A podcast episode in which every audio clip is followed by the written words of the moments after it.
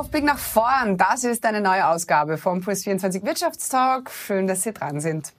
Ich spreche gleich mit Jürgen Greil, CEO und Mitgründer von FlyNow Aviation aus Salzburg. Dort will man mit elektrisch betriebenen Flugdrohnen im wachsenden Markt der Flugtaxis mitmischen. Die Konkurrenz in Deutschland, China, USA, ist groß, aber FlyNow besticht durch eine ganz, ganz besondere Strategie. Wie die ausschaut und alles zum Thema autonomes Fliegen, das uns ja alle bald betreffen wird, jetzt.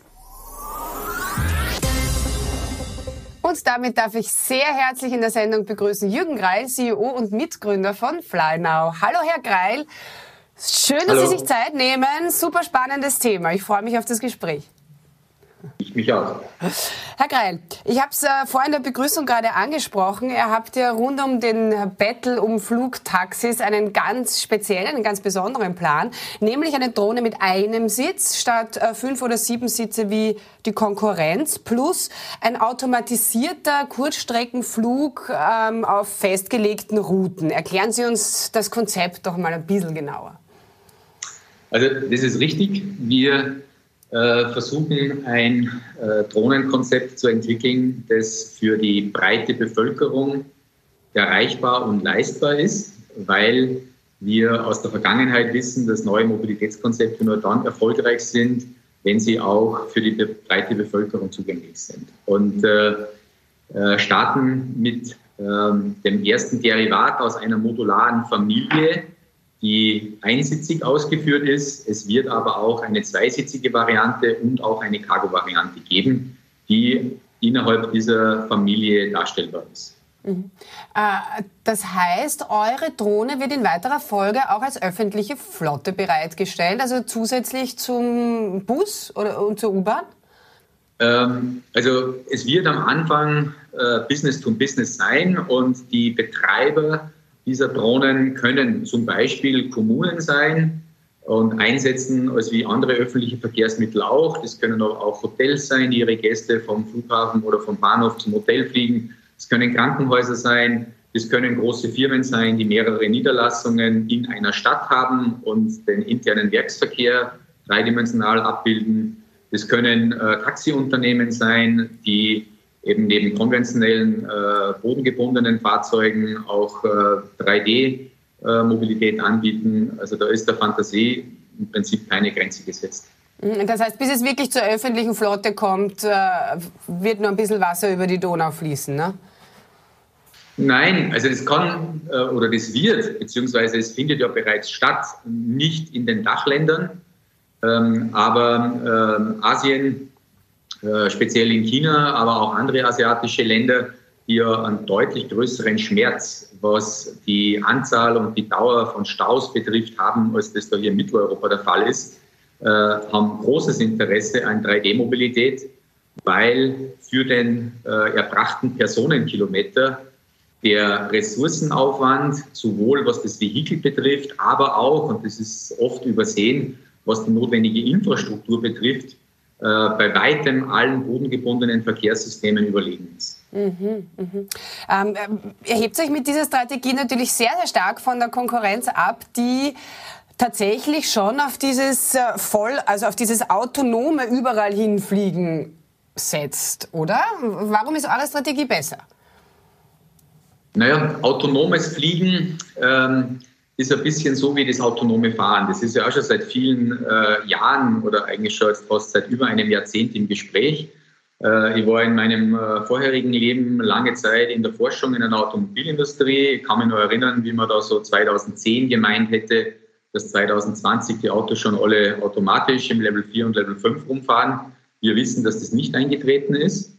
Ähm, in der Fliegerei gibt es seit vielen Jahrzehnten sehr erfolgreich Autopiloten, die eben vorgegebene Wegpunkte automatisch abfliegen. Damit kann auch die Luftfahrtindustrie und auch die Luftfahrtbehörden sehr gut umgehen.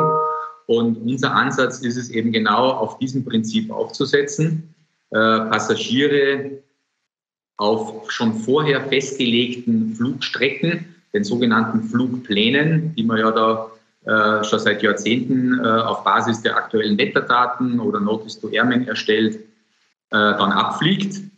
wohingegen autonomes Fliegen bedeutet, dass die, dass die Drohne selbst ständig aufgrund von aktuellen Daten entscheidet, wie und wohin sie fliegt.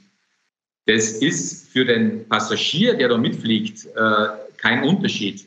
Der technische Aufwand, der aber auf der Vehikel- als auch auf der Infrastrukturseite getrieben werden muss, ähm, ist extrem äh, höher. Und, ähm, und dementsprechend sind eben unsere Mitbewerber zwar alle in der Kommunikation des automatischen Fliegens, sagen aber gleichzeitig dann auch immer dazu, aber beginnen tun wir mit konventionellen Piloten.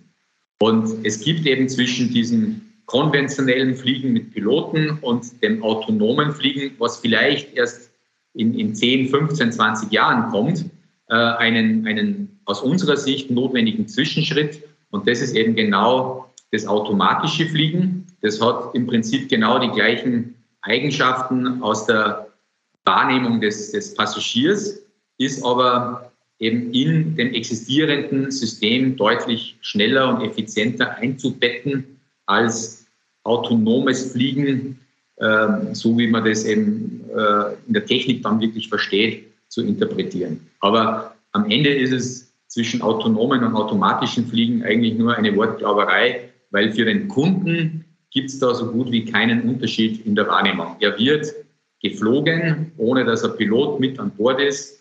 Ähm, das eine ist eben auf der Basis der existierenden und bewährten Technik und das andere ist etwas, von dem man hofft, dass es vielleicht in einigen Jahren oder vielleicht auch Jahrzehnten irgendwann einmal darstellbar sein wird. Ja, jetzt weiß man ja, dass die heutigen Flugzeuge, so wie wir sie kennen, ja auch von alleine fliegen. Also dass Pilot und Co-Pilot quasi ja nur da sind, falls etwas passieren sollte. Wir Menschen steigen aber dann doch lieber in dieses Flugzeug mit dem Wissen, dass die beiden da sind. Inwieweit macht euch denn das Sorgen, dass die Leute einfach schlichtweg Angst haben, alleine in eure Drohne zu steigen und zu fliegen? Also Sie haben da natürlich vollkommen recht. Wie bei jeder neuen Technologie wird es da Vorbehalte von ganz vielen Leuten geben. Das war immer schon so, das war auch beim Automobil so. Als da Anfang des 20. Jahrhunderts sich das Auto begonnen hat durchzusetzen, gab es in England zum Beispiel ein Gesetz, wonach vor jedem Fahrzeug jemand mit einer roten äh, Flagge marschieren musste, um die anderen Verkehrsteilnehmer davor zu warnen, hoppala, da kommt jetzt was ohne Pferd. Ne? Und äh, äh, das wird natürlich in der 3D-Mobilität auch so sein. Allerdings gibt es eben in jeder Bevölkerung äh, Leute mit unterschiedlichen Einstellungen. Das sind eben die sogenannten Innovators und die Early Adopters. Die machen zwei respektive circa 15 Prozent der Bevölkerung aus. Dann kommt äh, die Early Majority, dann die Late Majority und dann die sogenannten Lagoons, die sich also für Technologien in der Regel so nicht interessieren. Ähm, und wir fokussieren zumindest einmal am Anfang auf die Innovators und Early Adopters. Das machen eben ungefähr in Summe 15 bis 17 Prozent der Bevölkerung aus und gehen davon aus, dass auch von diesen 15 bis 17 Prozent nur 10 Prozent also in absoluten Zahlen eineinhalb bis vielleicht maximal zwei Prozent ähm, die Leute sein werden, die als erstes als Kunden sich für solche neuen Formen der Mobilität interessieren. Nichtsdestotrotz sind diese zwei Prozent an Kunden schon so groß, dass es da also einen, sehr zum einen interessanten Business Case gibt und zum anderen sind es aber auch Leute, die in der Regel auch viel Strecke pro Jahr zurücklegen. Das heißt, auch das dann äh, relativ häufig nutzen werden, sodass eben der Verkehr am Boden dadurch entlastet wird. Und das ist auch ein zweites Ziel, das wir verfolgen. Es geht also darum, ein, ein in Summe besseres Verkehrskonzept anbieten zu können, das sich eben in die bestehenden Verkehrssysteme einfügt und die Schwachstellen beziehungsweise dort, wo die existierenden Verkehrssysteme an ihren oder schon über ihren Grenzen betrieben werden, zu entlasten und damit in Summe für jeden, also auch für die Leute, die die Drohne gar nicht nutzen, trotzdem ein Vorteil entsteht. Euch gibt es ja jetzt eigentlich erst seit 2019. Ihr wollt aber schon 2023 äh, mit dem Betrieb der Drohne starten. So auch die Konkurrenz. Äh, Lilium aus Deutschland, Joby Aviation aus den USA. Ähm, da ist das Abheben dann auch für 2023 geplant. Allerdings haben die jetzt erst hunderte Millionen äh, wieder eingesammelt bei, bei, bei Börsengängen. Das sind ja komplett andere Voraussetzungen ähm, wie bei euch. Wie, wie wollt ihr da mithalten? Also das ist richtig. Ähm, es ist leider so, dass ganz viele Innovationen in Europa gemacht wurden, war immer schon so. Ja. Und da gibt es aus allen möglichen Industriebereichen auch ganz viele Beispiele. Ähm, in der Regel haben das dann die Amerikaner äh, finanziert, beziehungsweise wird es in China produziert und die Amerikaner verdienen auch das Geld damit. Ähm, und wir wollen versuchen, dass da hier trotz der ungünstigeren Voraussetzungen, was das Thema Investment betrifft, äh, in Mitteleuropa umsetzen. Denn ähm, es ist unsere Meinung, dass die, die besten Leute, Ingenieure, Programmierer, ähm, aber auch ähm, Fertigungstechniken sehr wohl hier in Mitteleuropa verfügbar sind. Und ähm, deswegen haben wir uns zum Ziel gesetzt, das auch hier umzusetzen, auch wenn es in anderen Ländern oder auf anderen Kontinenten äh, grundsätzlich bessere Voraussetzungen gibt. Wobei man sagen muss, dass also Österreich äh, als, als Staat äh, sich da in den letzten ja, Monaten und, und Jahren sehr positiv entwickelt hat. Also diese, diese absolute Technikfeindlichkeit, die man vielleicht noch vor 10, 20 Jahren hier ganz massiv gespürt hat, ist so in der Form nicht mehr feststellbar. Also es, es, es wandelt sich da was zum, zum Besseren. Ähm, auch äh, was zum Beispiel die Bereitschaft betrifft, ähm, seitens der Austro Control uns zu unterstützen. Mit denen sind wir seit Anfang an sehr eng äh, verbunden und da leisten äh, die, die Kollegen von der Austro Control also wirklich sehr, sehr gute Arbeit und, und, deswegen sind wir auch sehr glücklich hier in Österreich. Äh, da, da knüpfe ich gleich an.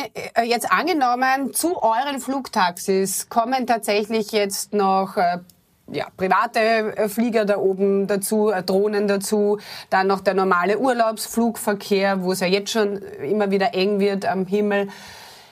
Wie wird das in Zukunft dann ausschauen? Also, keine Ahnung, wie muss man den, den Beruf des Fluglotsen auch neu denken mitunter? Also grundsätzlich sind, ähm, sind Fluglotsen natürlich sehr, sehr wichtig. Ähm, die arbeiten allerdings noch zum Teil mit sehr, sagen wir mal, anachronistischen Mitteln. Ja, also der Flugplan, den ich vorher erwähnt habe, der wird in der Regel zwar schon elektronisch aufgegeben, aber in der General Aviation ist es dann so, dass der Pilot dann per Funk sozusagen manuell äh, den Flugplan öffnet, indem er eben dann den, den jeweiligen Controller kontaktiert und äh, der weist ihm dann eben einen äh, vierstelligen Code zu und, und dann funktioniert das sehr manuell. Und äh, ein Lotse kann eben je nachdem, wie groß die Workload ist, zwischen vielleicht 15 bis 25 Flugzeuge äh, gleichzeitig bedienen, aber dann ist er irgendwann einmal an seiner Kapazitätsgrenze. Ähm, das, was, äh, was wir beabsichtigen mit dem automatischen Fliegen, ist eben, dass, dass die ganzen ähm, so, ja, äh, Flüge eben sehr konventionell zwar durchgeführt werden, aber diese ganzen ähm, normalen Prozesse, die durchlaufen werden, eben automatisiert ablaufen können, sodass ein, ein Lotse wirklich nur dann eingreifen muss, wenn es zu irgendwelchen außergewöhnlichen Situationen kommt und damit der Lotse auch äh, deutlich höhere Kapazität hat, äh, Flüge abwickeln zu können, als er, das, als er das heute kann. Also da gibt es auch von der NASA schon seit 20 Jahren den Ansatz Highway in the Sky, wo eben dann versucht wird, die ganzen normalen Prozesse so weit zu automatisieren, ähm, sodass der, der Controller oder der, der Lotse die Möglichkeit hat, zwar immer einzugreifen, sich aber nicht um diese Standardprozesse dann auch wirklich immer genau kümmern zu müssen. Herr Greil, vielen herzlichen Dank. Super spannend. Ich steige ein bei euch. Auf jeden Fall. Wir, ja, spielen zum wir spielen zum Abschluss noch eine Runde Spamagement. Ähm, zuerst reden, dann denken heißt das Ding. Wenn wir sie noch ein bisschen besser kennenlernen wollen. Herz oder Hirn? Beides. Das geht nicht. Da bin ich streng. Herz. Herz. Also die, die, Liebe, die Liebe ist die Basis für alles. Ja? Und, ähm, und es gibt so, so eine schöne ähm, ja, Erklärung, äh, die kam ursprünglich von Professor Dürr. Das ist der Quantenphysiker, von dem man jetzt auch nicht unbedingt meinen würde, dass er sich mit Liebe beschäftigt. der hat sein ganzes berufliches Leben damit verbracht, herauszufinden, was ist Materie. Ja, und am Ende stellt er fest, naja, das ist sowas, wie wenn man einen, einen Knäuel Wolle hat. Ja, und, und der Knäuel Wolle, der bildet sozusagen eben das eigentliche ähm, ja, Konstrukt. Und wenn man dann versucht, den Knäuel Wolle auf die Spur zu kommen und dann beginnt, den Faden abzuwickeln und dann sich den Faden ansieht, dann stellt man fest, dass das nicht mehr die Eigenschaften des Knäuels hat. Weil das, was den Knäuel zusammenhält, das sind sozusagen im Faden diese ganz kleinen Fäden, die sich also untereinander dann miteinander verhaken. Das hat er als die Liebe bezeichnet. Und das ist im Prinzip genau das, was die Welt äh, zusammenhält. Die Liebe, dementsprechend Herz. Und deshalb sagen wir Herz, gut. Ähm, starten oder landen? Also in der Fliegerei ist äh, das Landen das mit, äh, was die größte oder die größte Herausforderung als wie, als wie das Starten. Ja. Man kann von fast überall äh, starten, man kann von überall runterspringen. Die Landung ist eher die größere Herausforderung. Okay. Ja, Sie haben es ja vorher angesprochen, Sie waren in der Forschung, Sie waren bei BMW auch für, für die elektrische E-Reihe zuständig. Warum haben Sie eigentlich gewechselt, die Fronten gewechselt? Also ich würde sagen, dass ich die Fronten gewechselt habe. Ähm, Na, ich sage vom Fahren zum in die Luft. Eine Weiterentwicklung, eine Weiterentwicklung gewesen. Also ich habe die, die Zeit und ich war über 25 Jahre in der Automobilindustrie tätig, äh, meistens sehr genossen, habe da viel erlebt, habe da auch viel hoffentlich beitragen dürfen, die Welt ein bisschen besser zu machen. Also ich war immer auf der Seite der alternativen Antriebe. Ich habe 1993 meine Diplomarbeit zum Thema Elektrofahrzeuge gemacht. Ähm, und, ähm, und irgendwie äh, ergab sich da auf, aus ganz unterschiedlichsten Gründen eben die Erkenntnis, dass ähm, mit Drohnen ähm, sehr viel mehr noch ähm, ressourcenschonender, energieschonender ähm, Personenkilometer dargestellt werden können, als das bei Autos der Fall ist. Gang oder Fenster? Fenster. Kleine Schritte oder große Sprünge?